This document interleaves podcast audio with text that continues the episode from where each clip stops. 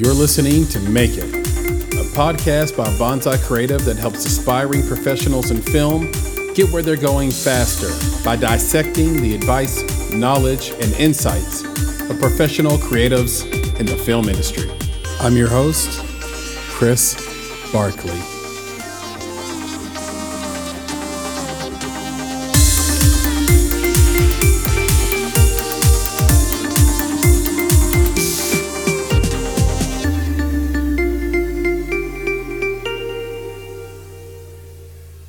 Hello, my name is Sevan Najarian, and I'm a visual effects artist, director of cartoons. I'm known for several Channel 101 things, including most most extraordinary space investigations, as well as the beginnings of Rick and Morty. Currently, I'm working on uh, a new cartoon for the whitest kids you know, possibly uh, directing that and a, full feature cartoon. Sevan Najarian, welcome to the Make It podcast. Thanks for having me.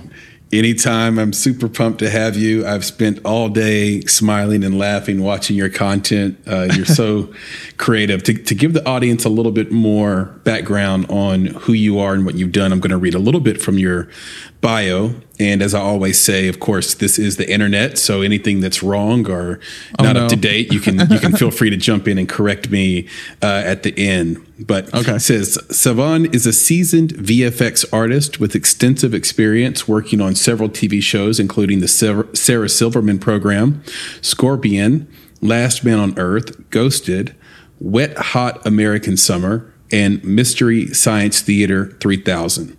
His experience surpasses post production and includes animation, camera, and lighting, as well as directing and acting. Sevan started his career at Channel 101 and was awarded a Lifetime Achievement Award in 2011. He started Midnight Kids Studios in 2013 and has expanded to 3D animation, virtual reality, and a full production stage in his backyard. He loves cats and mm-hmm. arguing about religion and politics. Yeah. Originally from Modesto, California, Sevan is trying to follow in the footsteps of giants from the same town like George Lucas. You also worked on Greenleaf, all of Greenleaf. You've got some projects coming up.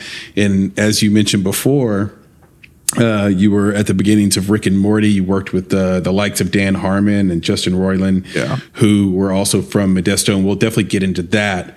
But um, I want to start um, sort of in at the beginning, if you will, um, and ask you. You know, you grew up in Modesto, California, and this is by your own admission. Uh, you kind of described yourself as having this humble upbringing, this this life in yeah. a farm town, and yet somehow you grew into this prolific creative artist and animator and filmmaker and, and even businessman how do you explain this? Well, I wouldn't say prolific. I mean, I I I would stay. I would still say that I'm trying to continue to be humble, um, even where I'm at now. Um, but I think I identify with the George Lucas's aspect of like living in a farm town idea and then moving to a big town to do something and make something of myself. Um, it really was a risk and it was a gamble. Like I did not think I was going to be I did not think I was gonna. I, I really do do think I stumbled upon all the success that I apparently have. Um, like it took a lot of hard work and I not a lot of goal setting. It was more of just like I just want to do this and I'm to do that and I want to do it good and and it's just more and more of that kind of attitude just lent me places and opened a bunch of doors and got me out of my small town um, mindset and just allowed me to think like, oh, I probably should start a business and hire people and share the wealth and like, you know, build a stage in my backyard. Like that that bio is funny. I think I wrote it, and I was like, I need to be, I need to be thorough about all the things. Uh, it just sounds so like, uh, uh, self-serving to say like I worked on this and this and that, but uh, but honestly, the the thing I guess that that gets across is that I've been busy. Um, yeah. I, I think so, and and it's true. I mean, we, we barely scratched the surface. You have 112 credits to your name between TV and film, so you've you've uh, been to work and you're kind of um, I would say a serial creative because you make a little bit of everything, including your own podcast, which you let out from time to time. Uh, yeah. Uh, I am curious, staying back sort of in your beginning days, though. I mean. Um, your background is, uh, I believe your your dad is from uh, Baghdad. Is is that correct? Immigrant from Baghdad? Yeah, my dad's my dad's um, Armenian, um, but he was born in Baghdad, and and our family were like um, refugees from like the First World War. So, um, yeah and so he was lucky enough to get sponsored to come over here in the United States and start a new life. Uh, but in that process, he became a Jehovah's Witness and then met my mom, who was also Jehovah's Witness. And so I grew up as a Jehovah's Witness by default. So um, my dad, um, uh, he's on crutches. So I think that just appealed to him in, in a way where the promise as a Jehovah's Witness is like, you after Armageddon, if you survive, if you survive, uh, you get to walk. You get to be whole again. You get to walk again, and mm. so it mm. appealed to him. So um, he was a smart guy. Besides, um, besides that, so I would I would say if he wasn't um, disabled like he was, he probably wouldn't have um, fallen for it. Uh, but he did, and I was subjected to it. I have a lot of uh, resentments about it. Um, I'm still dealing with a lot of my resentments about it, but I to- today I am I'm not involved with that at all. Um, I wouldn't recommend it. It was a very difficult life, especially as a child. It it wasn't it was chosen for me. I didn't choose it. It was more of like a a, a choice that was given to me, but in a sense of like you either choose this or die. You know, so yes, I, I felt like it was a bounded choice. Um, that was laid before me. And and it took a, a, while for me to get out of that. So that in a small hometown a small town like a farm town um, really had that sense of like luke skywalker being told like no you can't go and play with your friends. You have to help me on this farm. And right. in my case it was go door to door. So yeah, I, have known a lot of Jehovah Witnesses, and um, I was first introduced to it strangely enough, strangely enough through Michael Jackson. I was in the Michael yes. Jackson fan club when I was a kid. Absolutely, and I would always hear about it through the newsletters that he would send, or I, I, guess I should say my sister Angie was the was in the fan club, but I was sort of derivative, like getting all the derivative sort of mail through her. Oh, he um, actually he actually prophesied or like he proselytized through his fan um well, mail? I, th- I, from my memory, from my memory, it was mentioned. Yeah, I don't, I don't think he oh, was wow. saying you should be a Jehovah's Witness. I think he was. It was more like, here's my bio kind of thing. This is what like, I believe. Here's yeah. something about me and my family and kind of. Yeah. So it's really interesting, and I'm, I'm glad you said it the way you did because at first I thought it was like a deal with the government, like you become a Jehovah's Witness, we'll let you come over here. like it's like I did not know that exists. I didn't know yeah. it existed. That was that would be wild. But I guess the question that comes out of all that is were they supportive of you going into this line of work? No, they weren't. Um, I think that, and that was one of the main battles of like me moving to Los Angeles is, um, well, what are you going to do? Was the question. And I'm like, I'm going to make movies. I'm gonna, this is what I want to do. Look what I went to school for. Mm-hmm. Um, and their, their thought was, well, uh, just don't do anything bad and in that case, that means don't work on rated R movies. Don't work on anything that's like uh, holiday related. Like if if if the show I'm working on is making a cart uh, a, a episode about Halloween, you should probably stay. I mean, that's these are all the things that I'm assuming that they were. They didn't say it, but that's all the stuff that they were afraid I was going to get involved with. And on top of that, um, you know, this is basically Sin City number two, right? Besides Vegas. So like I, I can get in all kinds of trouble. So yeah, they weren't very supportive of that. They wanted me to be a preacher and a door to door person. Um, and they and it's it's it's one of those things where it's like when you have children, um, it's a tradition to like devote one of those children, one of your kids to God. Mm-hmm. And I think that's what I was. I was the one that was supposed to become a preacher um, and it just wasn't it just i don't know it just wasn't for me so not much support but i think nowadays they love hearing about what i'm working on so right uh, they probably softened up to it a little bit I think parents do come around in general. That just seems to be the case. At first, it's it's a lot of fear and protection, and and then it turns into oh, we must have raised a pretty good kid. They're staying yeah. on their own two feet, and they're like making a life for themselves and carving it out, doing the thing. You know. Yeah. Once they're over all the disappointment, then then they can really see you for who you are. You really have. To, I mean, I don't know how many times I've said I'm an adult. I could do this if I want to. I'm an adult. I'm making adult decisions this is how it's going to be. Get used to it. So I think you just have to be strong like that um, with your parents sometimes. So you have a quote.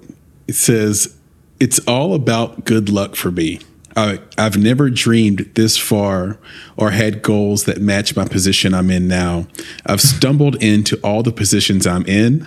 I figured that if I'm just a hard worker, the opportunities to shine would come and they did. So, talk a little bit about that quote to us and what you mean by that. And then also, I'd love to know when did you know you were good? It's an interesting question. So, um, I, That's that's something that I've been thinking about a lot lately. Of, of like, how did I get here? So, I, um, like I said before, like I started off as a person that just liked to make things. Um, so I went to school doing that. And then um, I met Justin Roiland in college, and I didn't think, you know, I didn't think like this guy's my ticket, like we're gonna be big or anything like that. Like I just thought like, oh, this guy's fun to hang out with. He's like minded. I'm gonna make cartoons with him. Um, so we did, and then we kind of stumbled upon like making something that people liked. So we made like a bunch of commercials for a local record shop in Manteca, um, which is close to Modesto. And so we kind of got known for that up there. And then Justin moved down to Los Angeles um, a year before I did.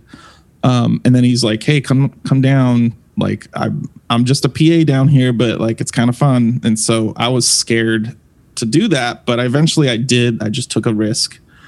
Um, took a boat down here and and burnt that boat, which the metaphor that I've been told to do. Um, and and took that took that risk and and it was really hard at first and and um I was like I had no money. Um I stayed like at Justin's house for a little bit until I finally got a place and and then I got a job um uh not because of my experience but because of somebody um, somebody was willing to say they knew me. So it was a lie. it was like, uh, this person knows me. They're recommending me for a job. I'm going to have to pretend that I know this person. I've never met them. So I got in and I recommend that actually.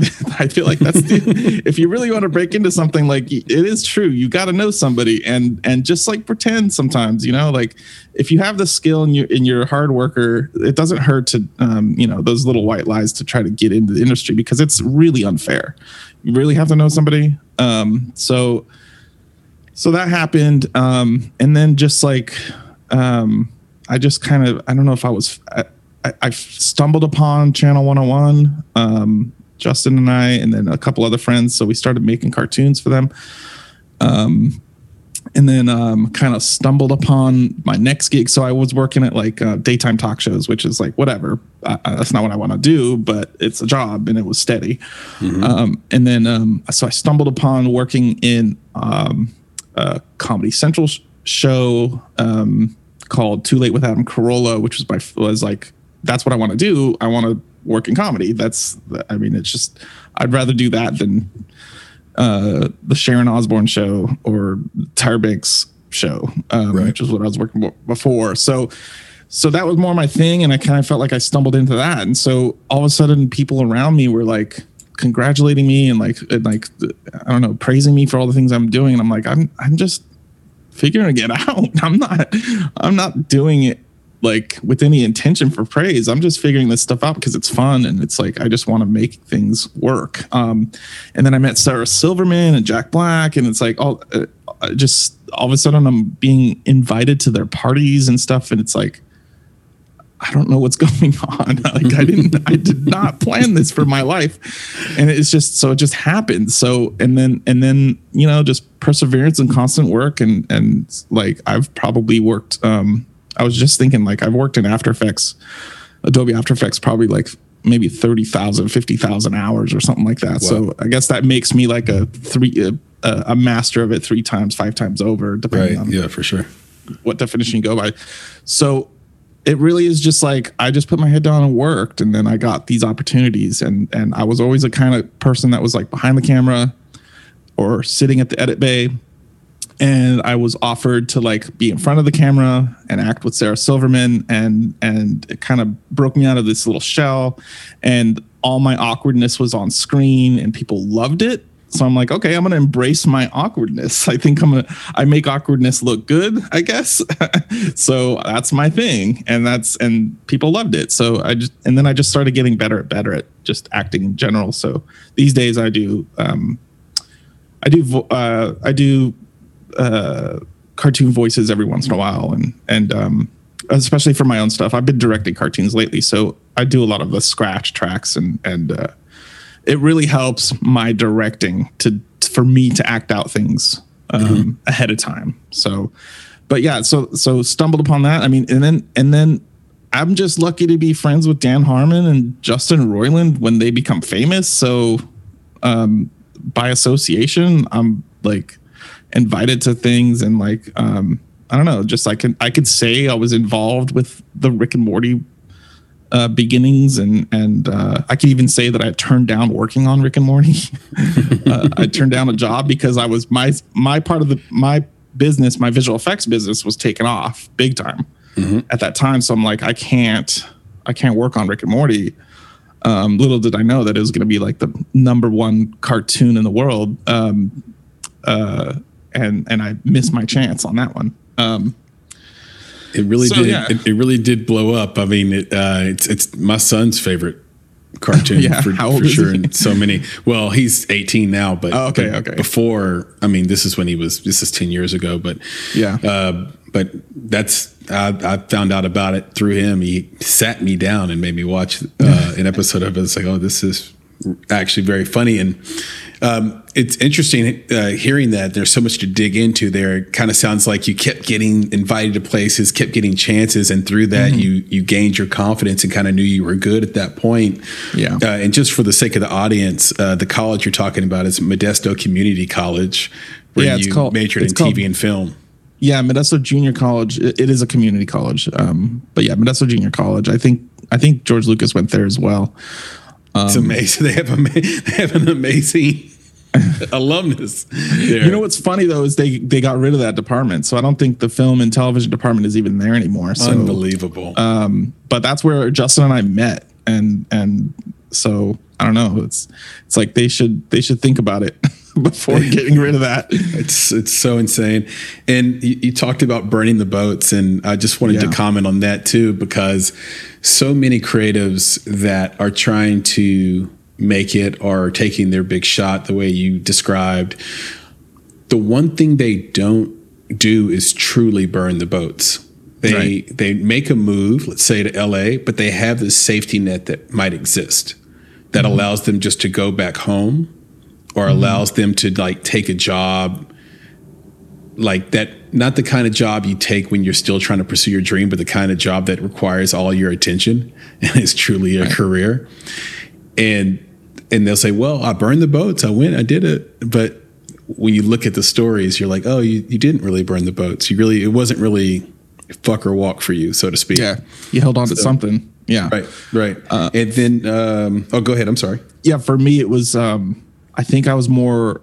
It was just an opportunity to s- escape my religion in a way too. Um, and yeah. also, and also, I just thought like, you know what? I'm just gonna I just want to do what's what I want to do, and there's nothing gonna stop me from doing it. In fact, I've actually when I first moved here, I was not successful in trying to get a job in, within the first week or two. So I applied at Best Buy, which is where I used to work in Modesto. Yeah, and I got the job, and then and then and then another a production job called me, and I was like, okay, so I could just turn down Best Buy right now. like literally the next day, I got a production job. So um, I'm right. glad I never had to do that, but I was determined to just stay here until it happened. So um, if it takes that, then it takes that. But I think for the most part, what was the saving grace is not just getting a production job was it was doing my production job during the day and then at, afterwards we just made all our channel 101 stuff um, so i really was working a ton of time like probably 16 hour days um, probably more sometimes Wow. And uh, we'll definitely get into that uh, in this conversation. Were you always good at animating, drawing, filmmaking? At like at what point was there a moment, let's say, when you were growing up, where you said, "Okay, this is this is what I want to do with the rest of my life, religion or whatever be damned." I don't think there was really a moment like that. Um, I, it was started as a hobby. Um, of uh, I I remember uh, some friends of ours just like made this like commercial for um, this fake like product for and they decided to send it into America's Funniest Home Videos and they were constantly rejected. But it was funny to watch what they were doing. They were just being silly. Um, and I was like, oh, that's interesting. And they were doing like random camera tricks, like putting like holding the camera upside down and like putting their hands on on the ceiling and like what pretending like they're walking on the on on the ground, right, with their hands. so I'm like, oh, that's wow, you could do that. So I had a camera and I started doing the same thing, and I started, and then I was like, oh, you know what, like I I actually like doing this, like trying to figure out how it works, camera tricks, and and like um. So I put a bunch of Legos in front of the camera, and like started doing stop motion, and, and like uh, and and I started learning computers at the same time, and I think I was animating frame by frame stuff in like I don't know MS Paint or something. Or oh, it was called something like Act. Um, mm-hmm. I think it was like a precursor to like a PowerPoint. So basically, if you think think like it's a PowerPoint kind of pro- program where I'm MS Painting and then sending it over to PowerPoint and like and then and then pushing play between the slides. That's how that's how you. I figured out how to sort of animate in a weird. That's amazing. Way. Um, but I didn't really hold on to that as like this is what I want to do with my life. I I um I started um, learning Photoshop and like, um, and then I took classes at MJC, and I, I and and my main focus was just like I just want to do television film. I don't care about anything else. I, I never graduated. That's all I took was just like, just just electives and mm-hmm. um, nothing, none of the general ed. And and then I took enough to where I could just like teach myself. And I think I was the one person that was like overly excited to make films in our class and so I ended up like learning all the shit jobs like lighting. You know, nobody wants to light. You know, like so I I I'm like all right, I'll do that because I uh, who cares? Like I like lights. Um, and that's mm-hmm. to this day. I'm like I'm huge with lighting. Like I have my whole stage. It's a whole big thing. Um, I have a full on light grid, a bunch of DMX um, systems with with like all connected to an iPad, and like I'm just constantly like I could I could put on a full on DJ show uh, if I wanted to, or I could s- s- light random sets on a green screen if I wanted to, just for my laptop, uh, my, my, iPad. That's amazing. Um, so I think just it goes along with this stumbling into it. It's like I I guess I'm good at this. This is a hobby. Oh, it's I'm monetizing this hobby. Oh, I guess I'm good at it. Um, oh, audience is laughing at my jokes. Um, oh, the, we don't have to make like really super smooth cartoons. We could just do it shittily and people still laugh because the content is funny. And so like learning all that stuff, I didn't realize I was good until we like until like maybe House of Cosby's when when we first had a viral video before YouTube was even around before probably before even the word viral was even coined. And that so. uh, is a perfect segue into my next question because we've mentioned this a few times, and I suppose at this point it's the elephant in the conversation, which is mm-hmm. what in the world is Channel 101? It really was sort of the, your your your breeding ground, if you will, for for doing all these different tasks and and learning how uh, the game sort of worked and getting good and getting confident. So. Uh, for our audience, tell us what is Channel 101 and how how did it sort of build you up and become instrumental to your career? Yeah, I think the short answer is um, because it's kind of a complicated thing. It's kind of hard to describe, but the short answer is Channel 101 is a monthly film festival where you make a five minute short in a form of a television show, and the audience watches maybe 10 of those and they get to vote for their favorite five. Um, mm. And then when if you get enough votes, you get to make your next episode. Um, it was a live screening, um, and also there was a part of it that existed just as a an online community back in the back in the day before YouTube. So it was an it was a way for creatives like myself or like the people like like Lonely Island, like Andy Samberg, um, to make videos and portray it, put it somewhere on the internet uh, before YouTube. Mm-hmm. Um, but at the same time, it was like a live. It was a live show. It was a competition. Um, and so I would say that that's like my second film school. Um, uh, I I learned what I needed to learn in the community college, and when I moved here, it became just my practice, my um, the thing I wanted to do all the time. I think it was a matter of six months of living here before I found it, and it was just starting. Probably back in, it was like 2003. Um, I think it just started in 2002 but in 2003 i got involved with it. It's it's only been a few months old um, and we just we're kind of on the ground floor and it was like oh this is stuff we already do. It's we do shorts where it's comedy it's wacky it's like you know cartoony stuff and we fit right in. Um, and so for the for the next like 10 to 15 years i was heavily involved and i think that's where all my credits on imdb comes from because uh, at a certain point somebody put all of the channel 101 credits on imdb and all of a sudden i'm like i look like i got su- i was super busy during that time which i guess is true. But like all of a sudden i had this like huge imdb page and it's kind of ridiculous to see some of these titles on my imdb page. It's like what is this? Uh two girls one cup the show? What did you work on? You know? So um yeah, yeah it's it's yeah, just yeah. a it was a breeding ground for a lot of um interesting people like Tim and Eric, um, you know, Dan Harmon. Um, uh, there's a lot of people that came out of it, you know, like Andy Samberg, and there's even a um, New York chapter, and a lot of people came out of that as well. Um, the guys from Human Giant were were part of it. Um, so it for a bit, uh, people were looking at it. I think around the House of Cosby's time, that's that's one of the shorts we made. Um, that was pretty popular.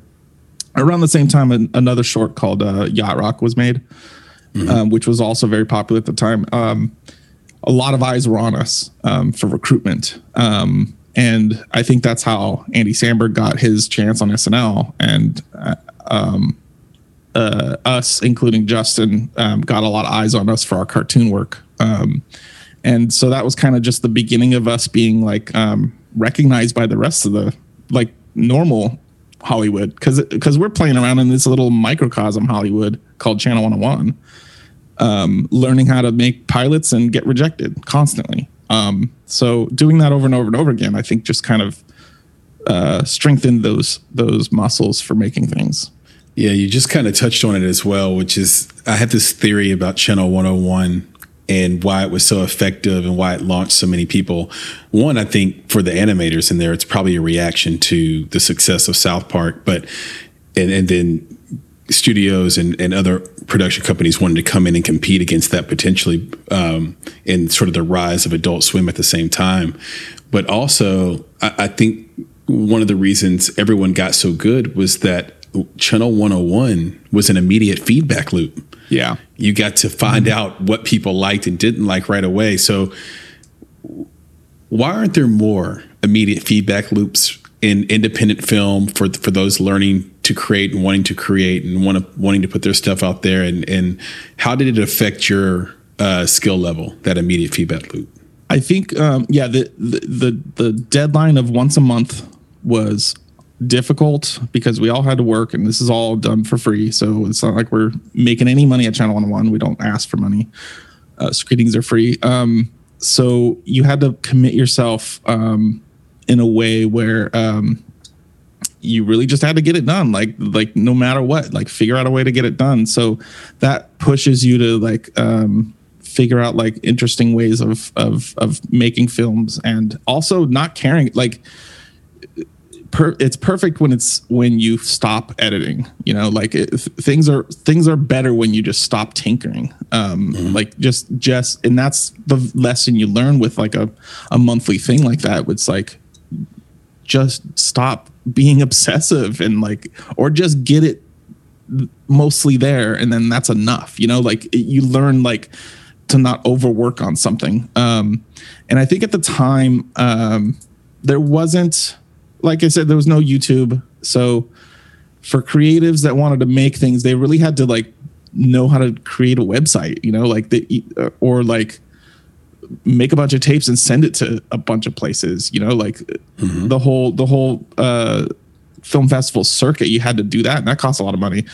Um, so with at that time, Channel 101 was just giving us this place, and um, I mean, it was very comedy centric, but um, it was just giving uh, us filmmakers that were comedy centric uh, to a place to like just put something and had an audience and it was really popular back then and um, i think we don't have stuff like that now is because of youtube. I think i think there's just like people saw the the technology going towards uh, online videos and they capitalized and now there's it's show it's really diffuse. There's like you know, Funny or Die, or like at the time there was something called Super Deluxe, and mm-hmm. um, there was all these like even Comedy Central had their own thing going on for their website, and and and other things like there was all kinds of things at the time just like popping up after Channel 101, and I think that ultimately turned into the YouTube and and Vimeo and all these other places, and and because there's so many places to put something.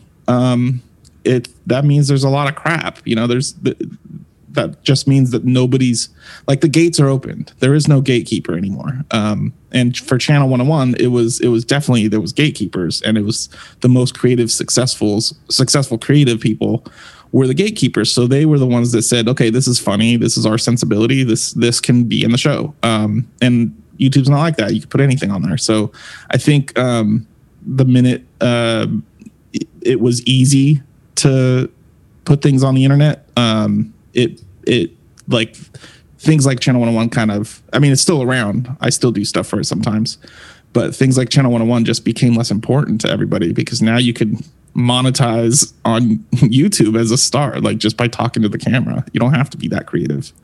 That's right. And well, it's, it's interesting. YouTube did, YouTube did come along and eat the world, it seems like, of, of right. video. What I like about Channel 101 is that it's a curated sort of a viewership that's interested in what the creatives were making. So I don't even think it's an issue necessarily of of everything is crap or or there's a lot of crap out there because you're right there is.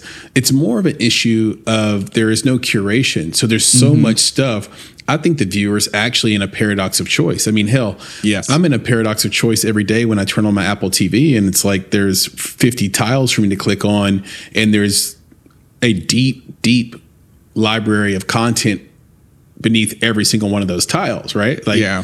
Mm-hmm. So it it does it, it it does make for winners and losers, and people do just miss out on stuff that's fantastic. But if you do the work that Channel 101 did early, which is, hey, this is our curated audience, and here's how we're going to do it, and we're actually going to have sort of some ranking here.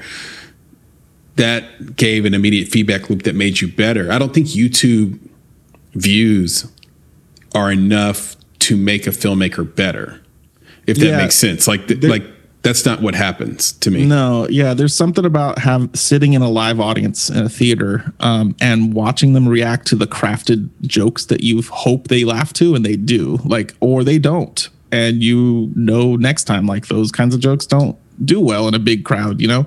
And also the first theater we were screening channel 101 stuff at was a place called cinespace which was like a club like a bar like mm-hmm. multiple bars and there was people like servers serving you food and stuff like people were drunk like you really had to cut through that that mentality sometimes. So I think that's why we did so well because Justin Roiland's sentiment was let's shock the, the audience and let's just try to throw as much as we can at them and like laugh real loud and like cut through the chatter. Like justin has the strongest voice ever so he his voice like it just echoes in everybody's head. It doesn't matter if you're drunk or you're not paying attention or you're in the bathroom. So um, that was also another challenge um, just yeah curating for a live audience that might be drunk.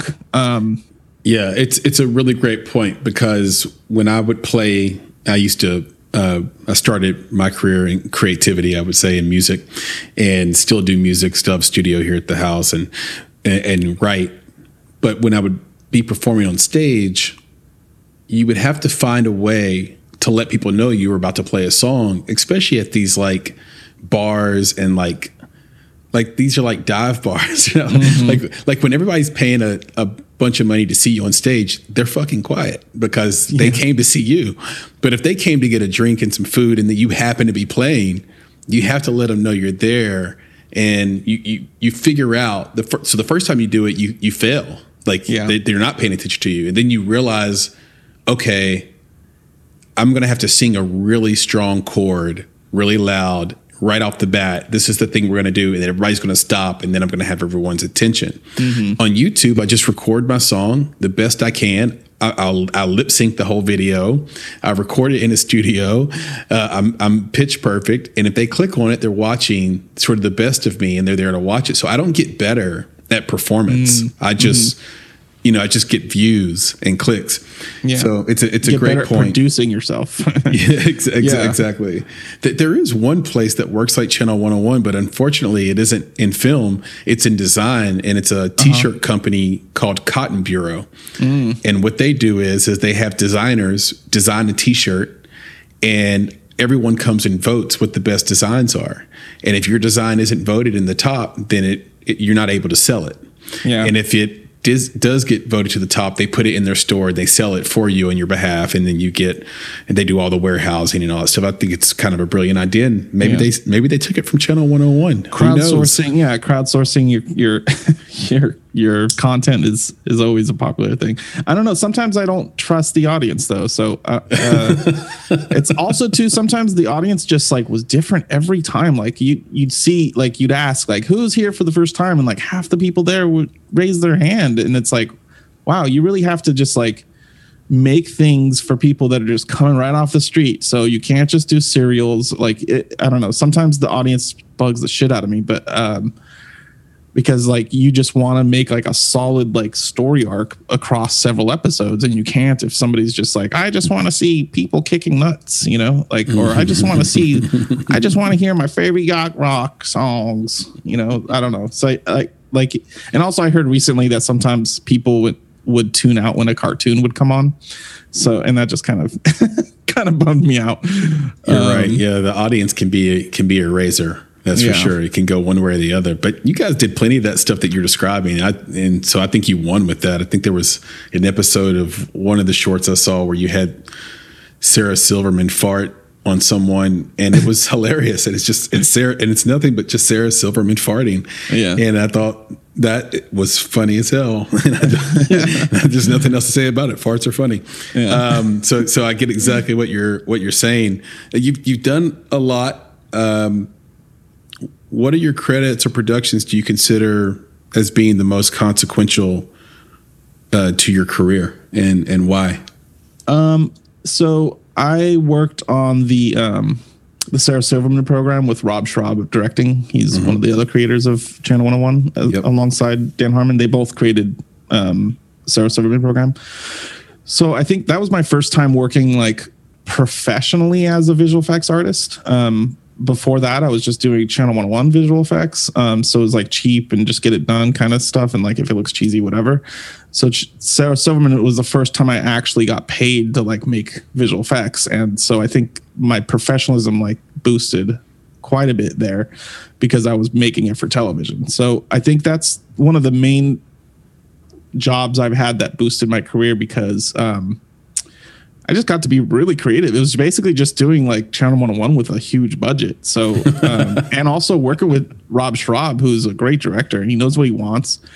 Um, and it, it's always it's always hard to work for a director that just doesn't know what they're doing or doesn't know what they want, and they ask too many people and they're just not confident. But Rob is not that. He he knows exactly what he wants because if if I can't do it, he probably he'll try to figure out how to do it. So I've I've worked with other directors like that, like David Wain, where it's like, oh, if David Wain doesn't uh, if if David Wain doesn't know how to do it, he's probably not going to ask you to do it. So he learned how to use Photoshop, and he sent me like a real quick thing. He's like, "Hey, do something like this," and it's like I appreciate that because he has a vision and he brings it a certain to a certain level, and he's just saying, "Clean this up for me," and I I love that about it. So I think that's where I learned it on the Sarah Silverman program, and from there, I think I feel like I really did a lot of things that I didn't know I was capable of doing then um, and it translates to today where I feel like um, I'm on that game now. Like I, I, I feel like I could pretty much do anything in the visual effects world.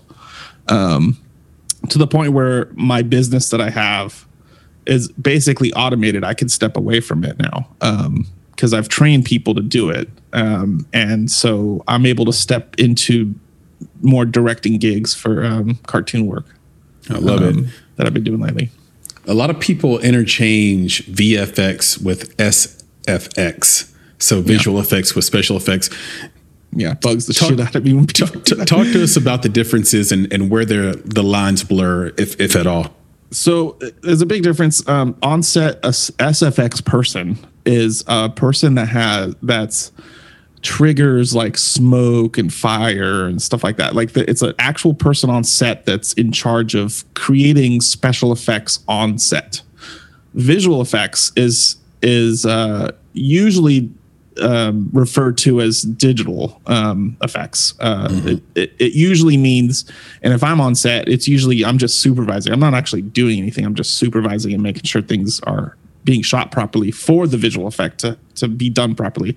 Right. So visual effects is more of just like the it's done afterwards, not on set at all. Um, sometimes you do previs a, a pre-visualization of an effect just so that the director can can approve it or like pre-approve something. But um, uh, I I often get called a special effects guy, um, and and it's and it, I'm not that. I'm I'm not the guy that brings like the spark wielding guns and like or you know there's these are the people that are probably pyrotechnics also like right. um they're the ones that rig up all the squibs and stuff. Those are those are special effects people. Uh, visual effects is uh, a job where it's done digitally. Um, it's done in the edit. It's a post production job. It's not a production job. That's very good. Very very well articulated. And um, one does wonder. I guess we'll get into the, to this in a little bit, but one does wonder if VFX will sort of eventually swallow F FX or special effects. Special effects, yeah, because there really isn't anything that you can't create now. Like the software and the tools are so powerful, you could make an explosion that looked like an explosion. Yeah, I think, I think it's. I mean, I guess it, it just comes down to money. So, like, think about it this way. So, if you have a whole scene, um, if you don't have a visual effects budget, which could be expensive, if you just have to hire somebody with a, a mister to like miss the scene for atmosphere, right. um, you know that doesn't need to be a visual effect. It's actually cheaper to just have the entire thing shot with a mister in the room. Um, I would say squibs are they look better, in mm-hmm. my opinion, when they're real. Um, it also helps the actor. Um, smoke is easy to do visual effects. That's that's super easy to take off their hands. Sparks and stuff like that, fire, all that, like all the all the um, all that kind of stuff is really easy. But sometimes if you just really need like a ton of shots with the same thing over and over again, it's best just to have a visual effects or super uh, special effects guy on set and and um, and have them take care of it. Like if you're doing like I did, I worked on Children's Hospital for um, Adult Swim, and we were doing this big, huge finale fight, uh, like a uh, battle scene, mm-hmm. and um, and it, it, was directed by the Daniels, um, and they kept asking for, and they're visual effects people too, but they kept asking for like practical special effects on set, and so we would have all these cannons. Um, shooting debris you know like it, it's there's a certain amount of like debris flying and falling that you can't really replicate. So some of that stuff is really helpful to have done practically on set. Um, like, I, oh, another part of special effects is, I guess, would be considered like blood stuff. So if you're if you're doing like a Walking Dead episode, like those guys are nuts. Like you, there's a lot of that stuff that I cannot replicate, and and and it's it would be great if they just did all that work. You know, like we we do get um we don't get a lot of credit for enhancing that stuff. Mm-hmm. Um, and I'm always bugged by the fact that uh, the people at Walking Dead never ever say how great their visual effects guys are at putting their special effect their practical effects together. Because it does it, it is a partnership a lot of times with those kinds of jobs. Um, so. Right. It kind of answers the question the, the part of the question about where those lines kind of blur. Yeah. I always um, try to introduce myself to special effects guys and and um, just let them know like I'm not trying to take your job. You know, like I want to make your things look good, and you always make me look good. And if if if you have an idea that we can work together on, then um, then let's do it. So I always love perfect. those guys. It would be odd if I didn't mention the fact that the last year was the pandemic, the coronavirus, uh-huh. and, and what that meant to a visual effects artist. But I found something you said, this quote. Okay. And I don't know how you did this, and I want to talk to you a little bit about it. But on the Real Life Sci Fi podcast, uh-huh. episode 241, you said something needs to happen to white people. what? Once I said that? Yes. Once okay, okay, white people are inconvenienced in such a way, there could be a revolution. And on January 6th, white people got just uh, mad enough to go to the Capitol. How did you predict this? Oh, I did. I predicted that. Wow. Holy crap. Um, this, oh, by the way, and for the audience, this was said on March 16th, 2020. Oh, wow. I totally predicted that. You Holy did. Crap.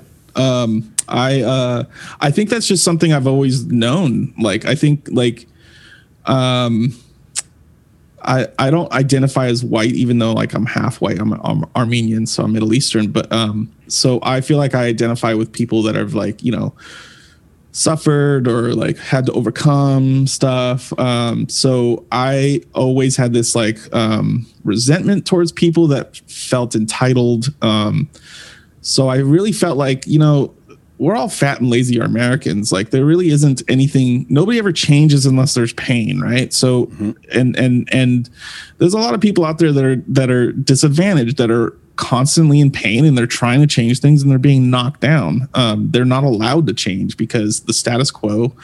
Um, a lot of people in power don't want these people to change. Um, it's not painful enough for them. So I thought, like, well, once white people are pained, the, then they're gonna then they're gonna cry. You know, like I I, th- I feel like I've always thought that like white people really need to be disadvantaged in some way to create a revolution. And and and and the, the sad thing is it's not the revolution i was thinking about. That's right. not the revolution it's like when you rub on a genie's lamp and you pr- and you wish for something and yeah. the genie gives it to you literally and it's not the way you expected to get it.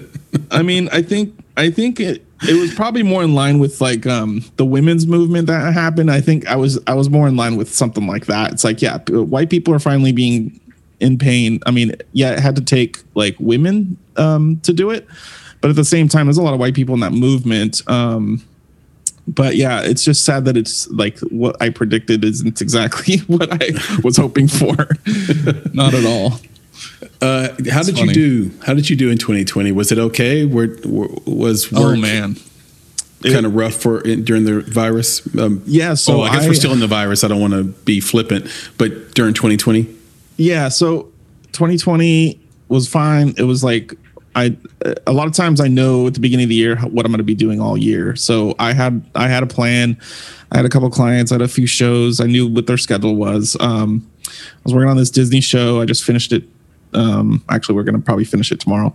Um, it's called Just Roll with It um, on Disney Channel, and and they have an audience. Um, and the minute it was like an audience full of kids that actually interact with the with the show, so it's they're mm-hmm. they're really important. You can't just get rid of them.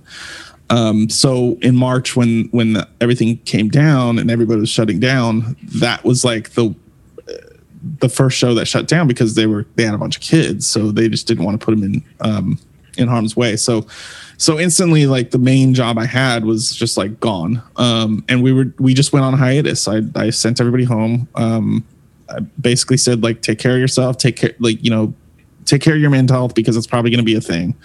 Um, because I know whenever I don't have something to do, my mental health could suffer. Um, so that's what that that's what happened work wise, and then and then I decided to break up with my girlfriend at the time, like literally a week into the shutdown. Um, and so then all of a sudden I was alone. Um, in, right. in, a, in a big house that I usually use as an office space for all my employees. So it's just me and a bunch of computers and just right. like at my own devices. Uh, and a depression like really came in because like I don't I mean I I just didn't know what to do because I don't know, I just didn't know what to do. I was it was I welcomed the break and I thought I was like, "Oh, this is fine because I don't go anywhere anyways. I work from home. I could continue to work from home. Um, but the the work dried up. Um, so it was like several months of just nothing um, coming through. Um, and I, I forgot what I ended up doing. I think I, oh, I ended up just starting um, a uh, there's so Channel 101 created this uh, audio version of itself called Frequency 101, and it's mm-hmm. basically a podcast. Um, but it's the same thing. It's just the same kind of competition. You submit a five minute audio show and it competes against other audio shows. And so I just dove into that because it's like I can just, you know, we could just record our voices and like do sound design and make show like soundscapes and submit that. So I kind of just jumped right into that. And then all of a sudden um things started happening like the the the industry kind of came back. Oh, before that though, I was I was contacted by all kinds of people asking me about cartoon work. Um because they're like, well, production shut down. Like, what are we gonna do maybe we can make a cartoon version. So I, I don't know how many times I've bid on a cartoon version of a show, uh, including something like Pen 15. Um, and and and then when the budget and the schedule came to to the people that I was bidding on, uh, bidding to, they looked at it, at it and were like, they had no experience with cartoons. They're looking at it and like, oh, I guess uh, we can't afford this, and it's going to take too long. This is not what we wanted. Um, so everybody's just thinking like, oh, cartoons are easy and cheap. Uh, but when they see the numbers, they're like, oh, that costs the same as making a real thing, like making a live action thing. And I was hoping we were going to save money by doing this. And so just a lot of people had these ideas and it just never panned out. Um, and that was several months of that through the summer um, until until finally um, Starburns, the the um, Starburns uh, animation company, hired me as a producer to work on random cartoons. Um, and I did, uh, uh, I started, I just started working on this thing for FX, which we're almost done with. And, um, and before that, um, the Disney show came back and they had this genius idea of just like reusing footage of their audience and just like pretending the audience was there the whole time. That's, that um, is kind of genius actually. And, and then and then the um, the amount of work that came in was like, can you remove these masks from these people in all these shots? so like, yeah, the crew sometimes the crew is in the shot um, on purpose, um, and then so they send it to us and like, can you remove the crew's masks here? And so that's what we've been doing for the last few months, um, fixing that up. And then um, and then Delilah is starting up, so. Um, production's uh, your, like your new right show up, on the uh, O network, right? On the o- Oprah network, yeah, on OWN. Um, so production just started back up, and and I think since October they've just been at it, and and I think um, there's another show called Tacoma FD that's probably going to start back up, and I'll I'll be working on that as well. You're a busy uh, man. This is exciting yeah. for you, and you're right. I mean, depression is an odd thing because you don't even realize you are and then one day you look up and you're waking up at noon and you're like why did i do that yeah there was a there was a lot of that yep mm-hmm. yep was, uh, uh, yeah got back into the weed yeah, yeah it, all, all the things right exactly yeah, all those um, things I'm, I'm currently in the process of losing my covid-15 and that oh, was yeah. kind of the way I displayed it. I just ate way more than I normally would eat oh, uh, during 2020 for yeah. sure. I definitely gained some weight. Yeah, yeah. I, I, I, I, put, I, you know, I put it on. I packed it in. Oh, uh, it's no secret that in the world of VFX, uh, hours and overtime pay has always been a concern. The amount of hours one is working, you know, you mentioned the 16 hour days. Mm-hmm. Uh, I, I, assume that might be why you named your studio Midnight, Kids, Kids yeah. Studio because you're up all yeah, times of the night, yep. mm-hmm. yeah, working on this stuff.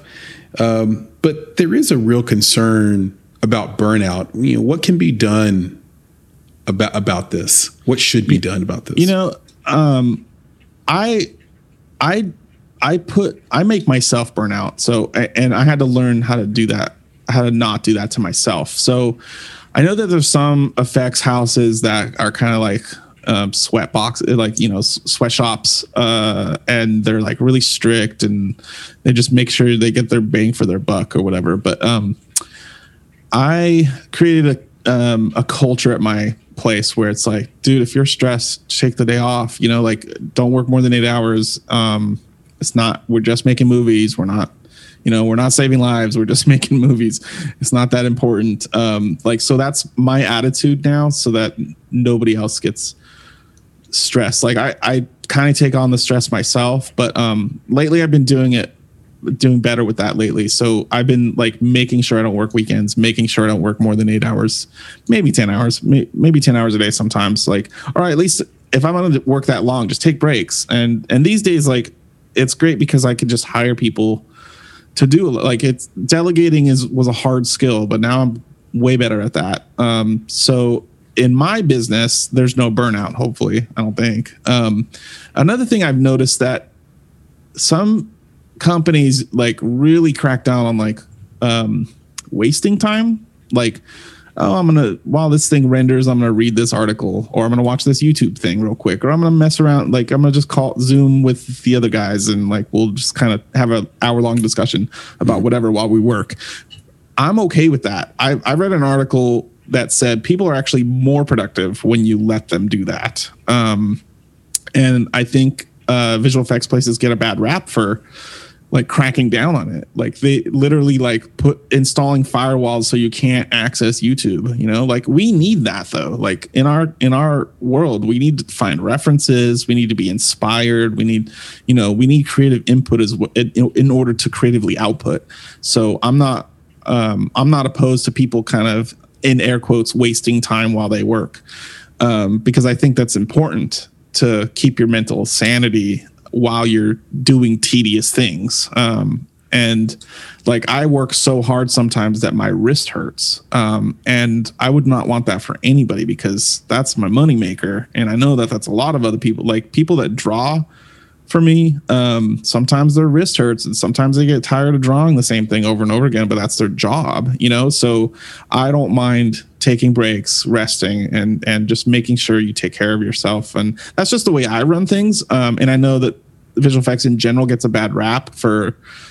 Um, I think you just got to be realistic. Um, I, I, and there's those stories about like Rhythm and Hues and other companies that like overpromise, and then they're also over budget in the end, and they have to they have to eat it. Um, that's a that's a rare skill to figure out how to promise correctly, how to bid on things properly, and how to um, know that you have the funds to do something. And I think a lot of times in the bigger projects, um, people just so want that thing on their resume that they're like, yes, we'll do it for 10 million, even though it's going to cost us 12 million. Um, and that's going to put us out of business, but we want the, we want our name on it. You know, like I, am not, I don't like that attitude. Um, and luckily that hasn't really happened to me that often. Um, so I think that's the that's the biggest thing. And I and, and we're so small. We're we're a small company, so we're not getting million dollar gigs right now. Um, we're we're just steady, slow and steady. Uh, we have about 17 employees right now, so um, we're not huge. A lot of the the I guess original sin started in VFX around subsidies mm-hmm. and the pressure yeah. that subsidies put on studios. So the American studios, any, yeah. American Studios. Do you have any thoughts or ideas? Have you had ideas around how you would change the way subsidies work for VFX workers? Well, it's hard. It's I mean, it's hard to say Canada. You can't give you know you can't we can't regulate that kind of stuff. So like if Ireland wants to pay, you know, pay an effects company to work from or to hire from them you know like you can't it's hard to not do that um it's hard to not be attracted to that um, i think that that doesn't really affect me that much because uh, like i said i'm a smaller company i think that affects bigger companies where they're really looking at the millions so a lot of times I've heard like um, uh, to do visual effects on a movie, it's like straight up ten million dollars um, that a visual effects company oh, will get. Could, could, be more. A lot of times it's it could it's, be more. It's thirty. Sometimes it's a third of the total production budget, depending on right. what the film is. I think I think ten million is like kind of a a, a typical like um, just general movie, um, and you can you can do that in Canada for 8 million. like it'll cost you 8 million, million to do it in Canada. So right, the studios pressure you to find the best price. So I think it's almost like the American studios are like not stepping in to say like, you know what, we should keep this in the United States and we'll give you the extra two million because that's how much it costs and and get it done here. Um, well it, it's it's a it's a crazy thing because I, you know i don't know if they can because the profit margins yeah. are, are so slim that if they lose the 2% or the 3% or the 4 or 5% on their subsidy right. then now the, every now their entire film division is in the red.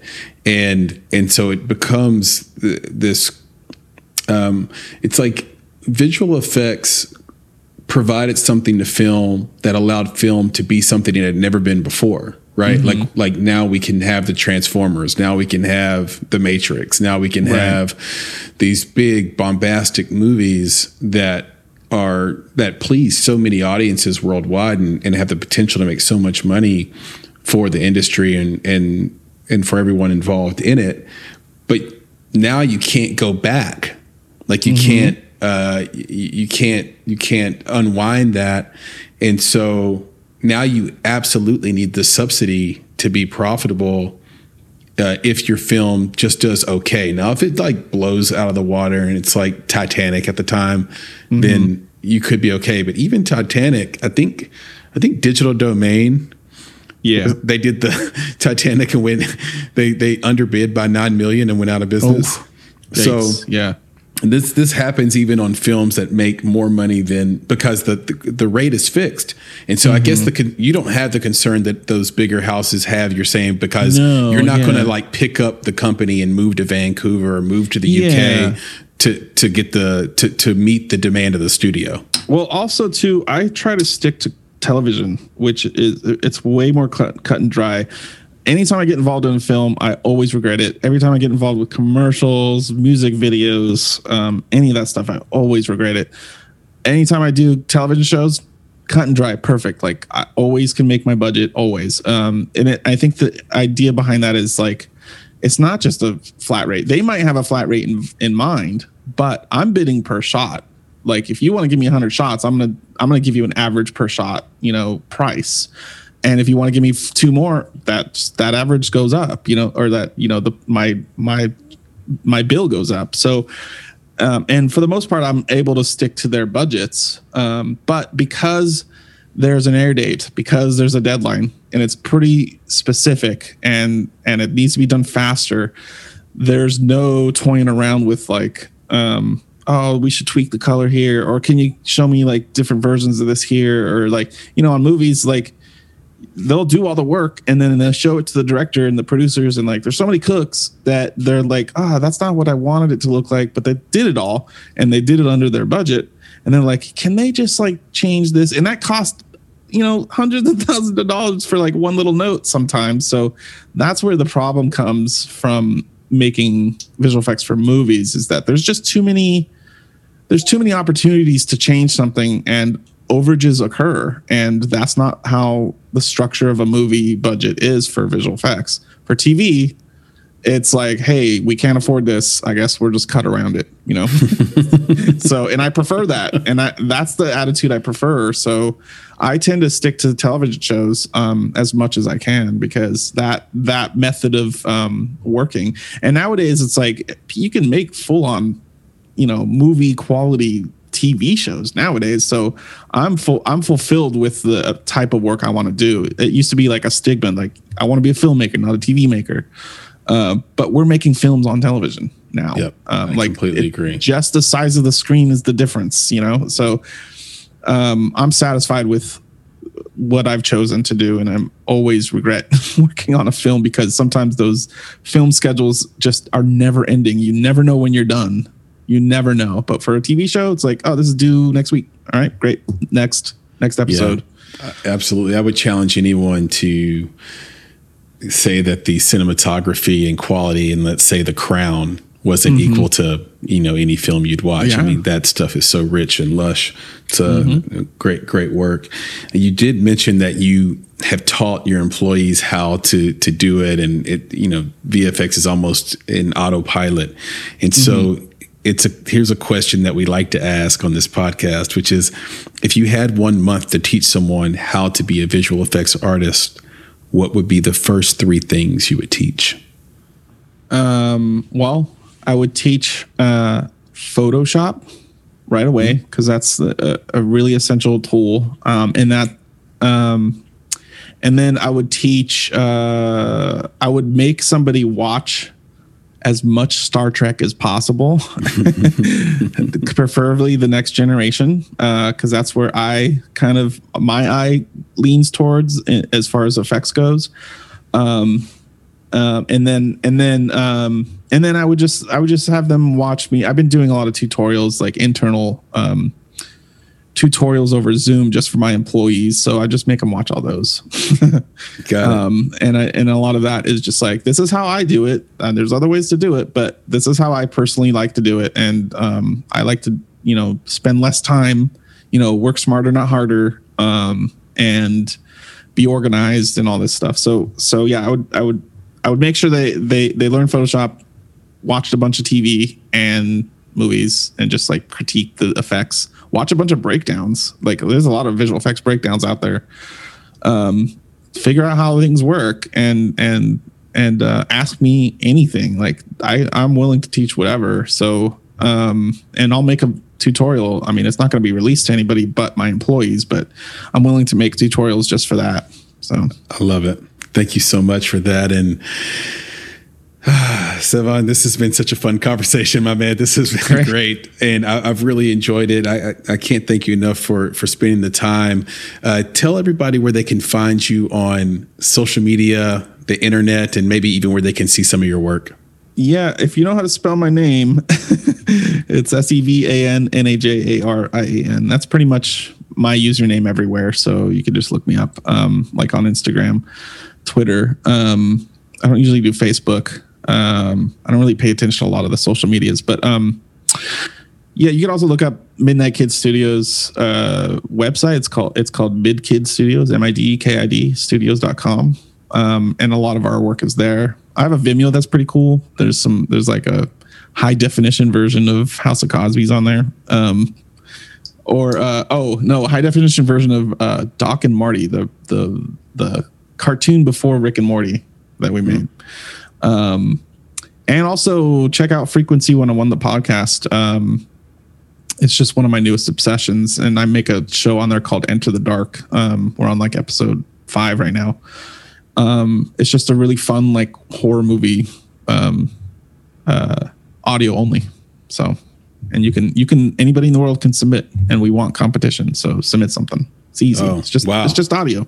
All so, right, you guys heard it right there. If you're listening to this, get your audio uh, uh, work together, your content together, and submit it. And who knows where it can go. And there's your open invitation to all you creatives out there that are listening to this. And I'll I'll, I'll end our conversation on this, Evan. Um, it's no secret that you're a fan of uh, Alan Watts and Carl mm-hmm. Sagan and yeah. Bill Hicks, and you like politics, religion, and and and sci-fi in general, whether it be Star Wars, Star Trek, George Lucas, whatever. Yeah. And so, my question to you is, what is your best argument for or against us living in a simulation right now? Oh my God. Um, let's see. I think. Um, hmm. I think if it's a simulation, if it's a simulation, it's not what we think of as an act. It's not. It's not. It's probably cannot be defined in our own terms of what we think a simulation actually is. Um, I think it's an unexplainable thing. If I, I think it's absolutely possible, and it's probably more probable than not. Um, but is it? Does it? Does it fall into the definitions that we hold as what a simulation is? I don't think that's true. Um, I think it's more complicated or less comp. Maybe it's simpler than we think. Mm-hmm. Um, yeah, I mean, some of those kinds of things like like determinism and stuff it's like I, you could fall down a hole like worrying about are we in a deterministic society? Um or you could just live as if you don't you're not you know like it live as live as if you know whatever you believe is true i think. Um and you you'll be happier. Um, whatever it is that you believe just live as if that you that is true and you'll be so much happier. Right. And I always think that the best argument against a simulation is that it's just a proxy for the God story again. It's, Yeah. like, it's like I'm living my life to make the master of my avatar happy. So that he doesn't turn the game off. yeah, exactly. Like I don't. Yeah, that that's why I think it's not what we think. It's it, whatever it is. It's not what we think it is somehow.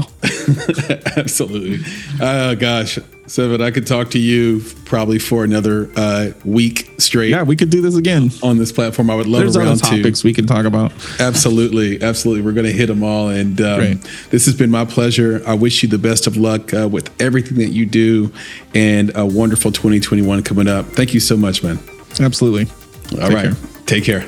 Bye. You've been listening to the Make It podcast. To find more information about this week's topics, including links to relevant blog posts, projects, and indie creatives, please visit our website at www.bonsai.film. If you haven't already, you can join our podcast community on Apple Podcasts or the podcast app of your choice by searching for Make It Bonsai Creative, and the show will pop right up. You can follow us on Instagram and Twitter at underscore Bonsai Creative and Facebook by searching for Bonsai Creative. And of course, if you're looking to take a big step towards your filmmaking success, go to www.bonsai.film and click on Book Us to schedule a free discovery meeting and needs assessment. You have everything to gain. Until next time, be better, be creative, be engaged, and thank you for listening.